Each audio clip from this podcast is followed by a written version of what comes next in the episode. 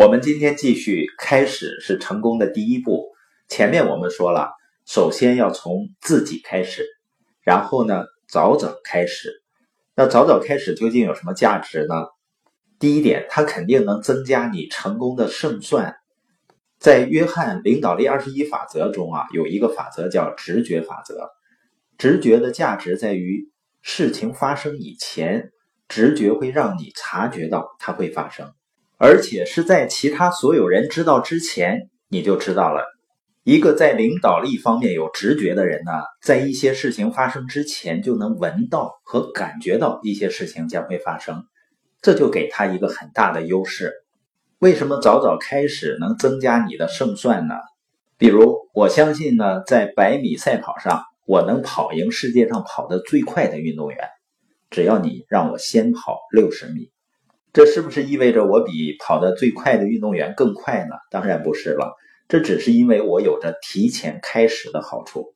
换言之呢，如果你比另外一个人更快的起步，他们也许比你更聪明，也许比你更有才华，但你依然会赢。这就是早早开始的好处。所以早早开始，第一点是增加你的胜算，第二点呢是你可以以复合的方式来倍增你的成功。早早开始，就像早早投资那样。如果你能够很早就开始投资，你的钱就会不断的以复合的方式去增长。早早开始的第三个价值呢，就是在以后的生命中，你可以获得更多的选择。当然呢，听播音的可能已经有超过四十岁的，有些人呢可能还超过了不少。你可能会说啊，那我没办法早早开始了。实际上，虽然你不能回头去再来一个全新的开始，但任何人都可以从现在开始创造一个全新的结果。我们说，开始的第一个步骤是从自己开始，第二个步骤呢是早早开始，那第三个步骤呢是从小事开始。不要期待自己一下子就把所有去到巅峰的事情都搞清楚，只要走出下一步就可以了。很多人试图。等所有的灯都变绿了再出发，他想把所有的事情都想明白了再出发，所以开始的时候犹犹豫豫、磨磨唧唧，因为他们无法理解整个旅程。一定要明白是从小事开始的。很多有梦想的人跟我说啊，他们有着这样那样的梦想，然后我问他们这个问题：你每一天做了什么事情，让你们更靠近梦想呢？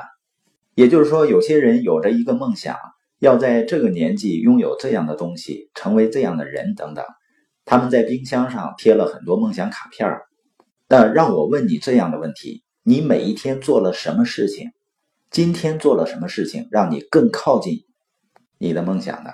梦想并不能成就我们，是过程成就我们，是每一天我们所做的事情成就我们。所以要从小事开始。我们的录播已经六百五十多期了，很多人说怎么才能够录出那么多的播音呢？从第一期开始录，我当然希望一下子就能录二十多期，那六百多期只需要三十下子就可以了。但我发现呢，至少对于我自己来说呢，我一次只能录一期，要从小事开始。所以呢，要有大想法，但是做小事是关键。为什么从小事开始呢？第一呢，他会鼓励你开始。你在应该做的时候没去做的容易的事情积累起来，就变成艰难的事情。而当你一小步一小步的向前迈进，一件小事一件小事的去做，最后就会积累成一段伟大的里程，和成就一件伟大的事情。第二个原因呢，你从小事开始，是因为它让你可以设定优先次序，然后专注其中。如果你从小事开始，你就可以优先对待他们。德兰修女说过啊，如果你无法喂养一千人，那就喂养一个人呢。不要从一千开始，从一开始啊。有多少人本来可以喂养一个人的，但是从来不去喂养好一个人，而哭哭啼啼的说他无法喂养一千人。所以说，从小事开始可以帮助你设定优先次序，然后去做这些事情。从小事开始的第三点呢，它可以为你提供必要的步骤，让你走出下一步。因为你要走出下一步，才能再走出下一步。比如说，现在是晚上，你准备离开办公室回家。你离开大楼，去到你的车里，打开车灯，你不会说：“天哪，我回不了家了，我看不到家在哪。”这是很可笑的，是吧？你不需要看到你的家，你能看到前方吗？你能看到前面一百米的地方吗？你需要做的事情其实就是往前走，从小事开始动起来。